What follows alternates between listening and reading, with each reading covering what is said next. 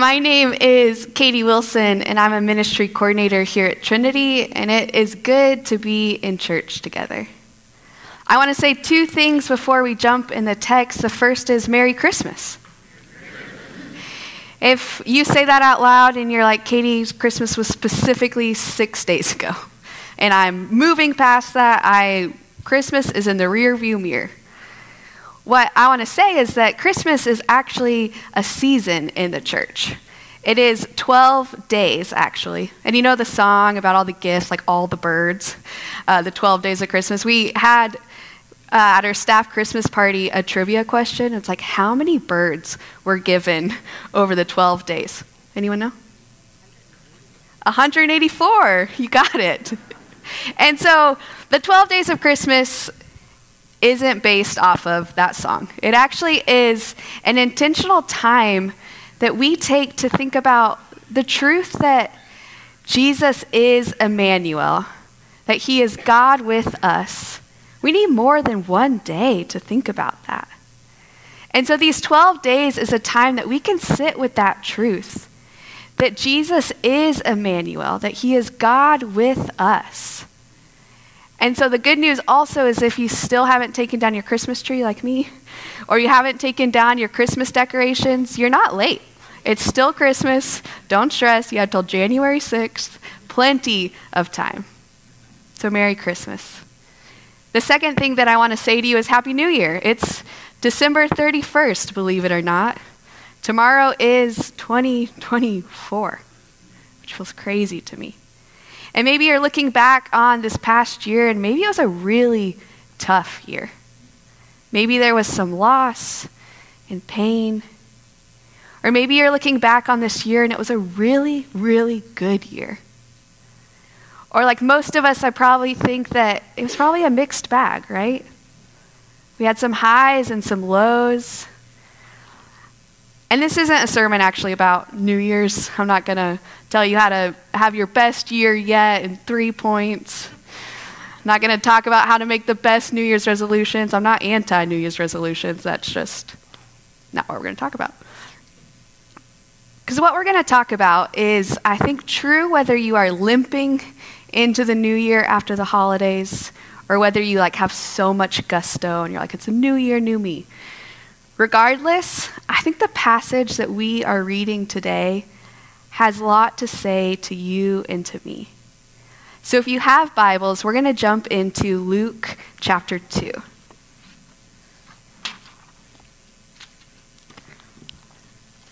And a disclaimer it's a long passage, but I promise it's worth it. We're going to start in verse 22. When the time came for their purification according to the law of Moses, they brought him up to Jerusalem to present him to the Lord, as it is written in the law of the Lord. Every firstborn male should be designated as holy to the Lord, and they offered a sacrifice according to what is stated in the law of the Lord a pair of turtle doves or two young pigeons. Now there was a man in Jerusalem whose name was Simeon. This man was righteous and devout, looking forward to the consolation of Israel, and the Holy Spirit rested on him. It had been revealed to him by the Holy Spirit that he would not see death before he had seen the Lord's Messiah. Guided by the Spirit, Simeon came into the temple when the parents brought in the child Jesus to do for him what was customary under the law. Simeon took him in his arms and praised God saying, Master, now you are dismissing your servant in peace, according to your word. For my eyes have seen your salvation, which you have prepared in the presence of all peoples, a light for revelation to the Gentiles and for glory to your people Israel. And the child's father and mother were amazed at what was being said about him. Then Simeon blessed them and said to his mother Mary, This child is destined for the falling and the rising of many in Israel, and to be a sign that will be opposed, so that the inner thoughts of many will be revealed, and a sword will pierce your own soul too. There was also a prophet, Anna, the daughter of Phanuel of the tribe of Asher. She was of a great age, having lived with her husband seven years after her marriage, then as a widow to the age of 84. She never left the temple but worshiped there with fasting and prayer night and day.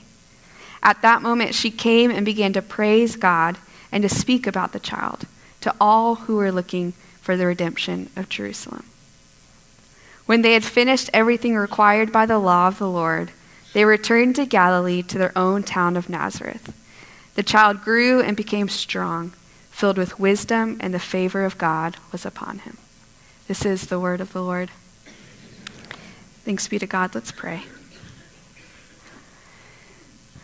Holy Spirit, would you come? Thank you that you are present here with us.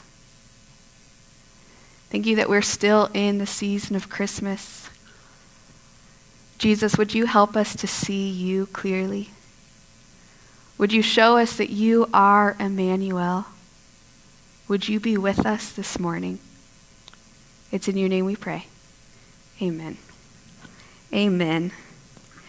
So when I saw the first time that my the sermon text was going to be the latter half of Luke 2, I was like, what happens at the end of Luke 2? Like what happens after the shepherds? And it reminded me of I don't know if you've seen this video that was circulating, but there's this little British boy who he's like telling his mom how he had a classic role in the Christmas play. And his mom's like, That's awesome, buddy. Is it like Joseph? And he's like, Mm-mm. He's like, Oh, is it a wise man or a shepherd? He's like, No, it's a classic role. and his mom's like, Okay, well, buddy, you're going to have to tell me. And he goes, with like the most excitement, he's like, Door holder number three. and it was just the best. And I'm not saying that Simeon and Anna are as like forgettable as door holder number three, but I do believe that this is a passage that, I mean, it doesn't get any airtime in any nativity play I've seen. Simeon and Anna are people in a story that I think you and I can learn a lot from.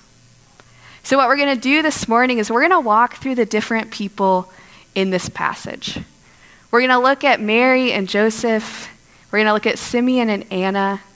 And of course, we're going to look at Jesus.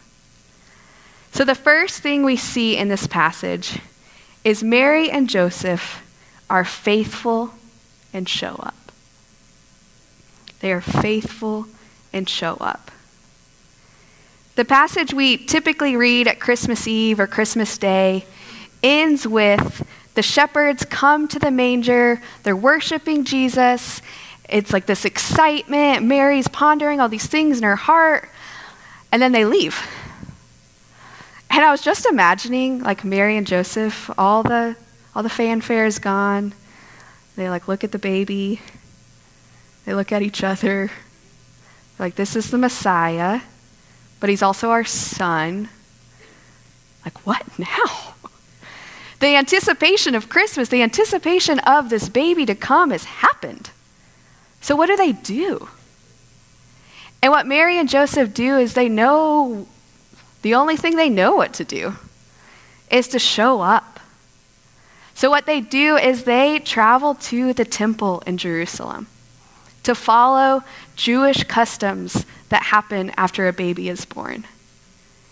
They don't know what to do, they're faithful and they show up. And when we see them show up at the temple, Jesus would have been around 40 days old.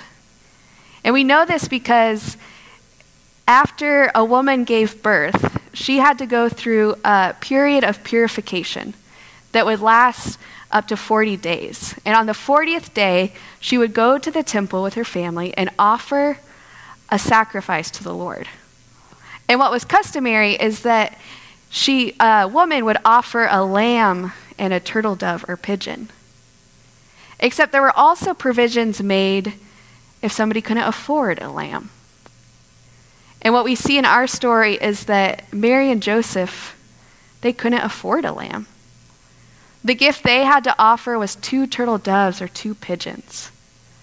And what I believe that tells you and tells me, or reminds us, is that Jesus was born into a really poor family. Jesus had a really, really humble beginning. Can you imagine the Messiah, the King of the world, the Savior of the world? His parents couldn't even afford a lamb. But regardless, Mary and Joseph, they were faithful and they showed up.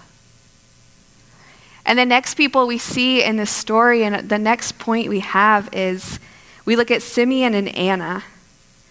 And what we see is that Simeon and Anna were also faithful, and they were looking for Jesus. The first one we see is Simeon, and the text tells us that Simeon is righteous and devout. But we don't really know a lot about Simeon. He's not talked about before this, he's not talked about after this. Like, was he a guy with a lot of status? We don't know. What we do know is that he was devout, that the Holy Spirit rested on him. And what we also know is that the Lord made this crazy promise to him that before he died, he would see the Messiah. Could you imagine Simeon each day waking up just like, is today the day? Like, am I going to see the Messiah today? and waiting and waiting, believing that God would show up, but I'm sure at times being like, is this going to happen before I die? And then one day, the Holy Spirit tells him to go to the temple. And I imagine Joseph like walking into the temple being like, is today the day? Like the, full of excitement and looking around like, where's the Messiah? Where is the Messiah? And I don't know what he was expecting. But I believe that when he saw Mary and Joseph and baby Jesus, that they looked like just any old peasant family. You know, Jesus didn't walk in the temple and like was glowing or like had a star following him inside the temple. Like there was nothing to indicate that this baby in Mary's arms was the Messiah. I don't think that's who Simeon was looking for. But regardless, the Holy Spirit leads Simeon to this baby. And I love that Simeon like immediately grabs the baby. Like I'm sure Mary was like, "Okay, here's there's my child." And Simeon is holding this baby. And I don't know if you've held a baby recently or seen a baby recently. If you're at Trinity, you've surely seen babies. We're bursting with babies in this place. And I recently went to one of my best friend's house who had a baby uh, like six, eight weeks ago. And this little guy, his name is Fred, which is so freaking cute, right? He would be a similar size to what Jesus was. And I just remember looking at Fred and his like tiny, tiny fingernails and his little nose and his ears and this fragile baby that wanted to be held. And I remember sitting there looking at him being like, I wonder who you're going to be. I wonder what you're going to be like when you grow up.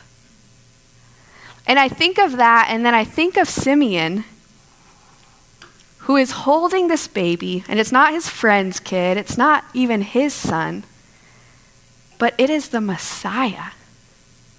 Can you imagine? It's like so surreal to me that in his arms, Simeon is holding both a little eight pound baby and the Savior of the world. Like that, I don't know, makes me feel a sort of way that this vulnerable, tiny little child that Simeon literally got to hold was the Messiah, was the one that he had been waiting for and waiting for. And rather than like scoffing like the Messiah, really? This is this is the best we could do? Instead, he begins to praise God. He begins, he holds this baby and he realizes that this is what he has been waiting for. Simeon wasn't just waiting, but he was looking for Jesus. He was looking for Jesus. And he says, Master, now you are dismissing your servant in peace, for my eyes have seen your salvation. He's like, This is it. I'm good to go now. I got to see the Messiah. And the next person we see is Anna. And Anna was also faithful and also looking for the Messiah. We read that Anna was this older woman who she'd been married for seven years and then was a widow until she was 84, and that she worshiped the Lord constantly at the temple. That she was faithful to pray and worship and fast day in and day out.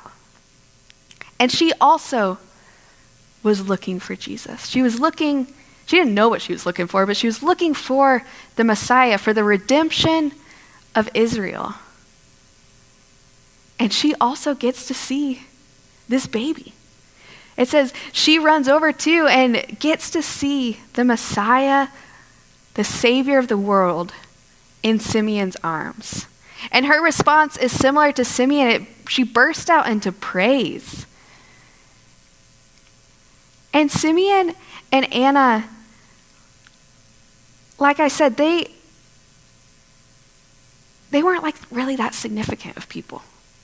We don't really know a lot about them. We don't hear about them again. But these are the people that get to see Jesus. These are the people who are faithful and get to hold this baby, that they recognize that this is the Messiah. And many, many people wouldn't recognize the Messiah, wouldn't recognize Jesus throughout his life. They found him in this really small and vulnerable place. And what I believe Simeon and Anna have to say to us is that we can be the kinds of people that look for Jesus. That pray, Lord, give me eyes to see Jesus. And when we do, when we ask to see Jesus, we need to be reminded that he shows up in unexpected places in unexpected ways and in seemingly such small ways that we can miss him. The God of the universe was born in Bethlehem, was born of a virgin, and was a baby. The way that Jesus meets us in our life, in our day to day, Monday through Friday, Saturday and Sunday, isn't always flashing signs. Often it's really small significant ways. And the ways that we get the chance to see that is when we are faithful and we show up. Say, Lord, I don't know how to see you, but would you show me you, Jesus? And I think that's a prayer we can pray this week is like, Jesus, give me eyes to see you. Which this brings us to Jesus who's both the baby in the story and the hope of the world. And what we see from Jesus in this passage is that he brings light to all people and that he will suffer. As Simeon held Jesus in his arms and was praising God, he says, For my eyes have seen your salvation, which you prepared in the presence of all peoples, a light for revelation to the Gentiles and for glory to your people Israel. What Simeon is doing here is he's magnifying the scope of Jesus' purpose. So many people, so many of the prophets thought the purpose of Jesus was to redeem Israel. And what Simeon says is that he actually came to bring light to all people. And this is the kind of light that gets to extend to you and to me the miracle of Christmas is that Jesus is Emmanuel, God with us. And one of my favorite verses in the Bible is in John 1, when John's talking about Jesus, and he says, The light shines in the darkness, and the darkness has not overcome it. Jesus came to bring light into darkness. And we live, you know, 2,000 years later, and there's still a lot of darkness in our world there's still a lot of darkness. But the darkness has not overcome the light that Jesus brings. I believe that with everything in me, even when I can't always see it. The darkness has not overcome the light of Jesus. And we can trust that Jesus is acquainted with our darkness, with our sufferings, because Jesus he did suffer. this baby that Simeon held would grow up to heal people, to feed the 5,000, to teach about the kingdom of God, and be crucified. That this baby that had so much promise, who is the promise, would also face complete opposition, complete rejection. He would die. In the same city that this baby was in, in Jerusalem, where he is being blessed by Simeon, where he is being announced as the Savior of the world, in that same city is where he will be crucified. Not that much long after. And now maybe you're thinking, Katie, a sermon that talks about suffering and darkness isn't actually super Christmassy or super like, let's jump into the new year. But what I believe is that this is actually really, really good news. Because what I know and what you know is that there is suffering in our world and in our lives. And the news that I need to hear is that He brings light into that. That He brings light into darkness. And each time I read this story, truly the image I just can't keep getting out of my head. I know I've said it, but is Simeon holding this baby. And as Simeon is holding this baby, he knows that this is the Messiah. But I don't think Simeon had any idea where Jesus' story was going to go. I don't think he had any idea that this little baby would grow up and be crucified. I don't think he had any idea that this baby would grow up and be resurrected. He knew that there was hope. He knew the ultimate end of the story, but he didn't know what the story was going to look like before then. And the truth is, I don't know what my story is going to look like on this earth. You don't know what your story is going to look like. We have absolutely no idea what 2024 will hold for us. We don't get promised to know the story here. But what we can know is the ultimate end to our story. Because where our story is headed isn't just to a place where darkness doesn't overcome light, it's to a place where darkness is no more. Darkness is no more.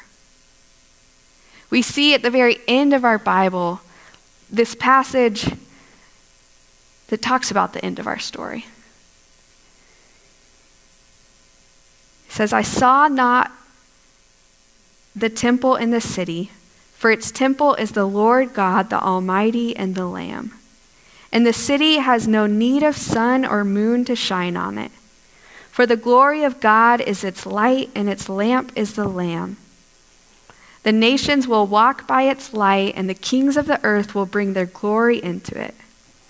Its gates will never be shut by day, and there will be no night there. There will be no night. There will be no darkness. And we're not there yet, right? We're in the middle of the story. And so, what can we do in the middle? And what I believe that we learn from Mary and from Joseph and from Simeon and Anna is that we can be faithful, we can show up, and we can look for Jesus. And I don't know about you, thinking about like how can I be faithful and show up and look for Jesus in all of 2024 feels a little daunting. So my invitation for myself and for us is what does that look like for me to be faithful and show up and look for Jesus this week? I don't need to think about this whole year. What does it look like for me to be faithful when I leave this place? When I go back to work on Tuesday, what does it look like to look for Jesus? Maybe that's to set a timer and pray for five minutes, even if you don't know what to say to God. Maybe it looks like reading a chapter of your Bible. Maybe it looks like, I don't want to go to work, and I'm just going to show up and ask Jesus to show me where he is.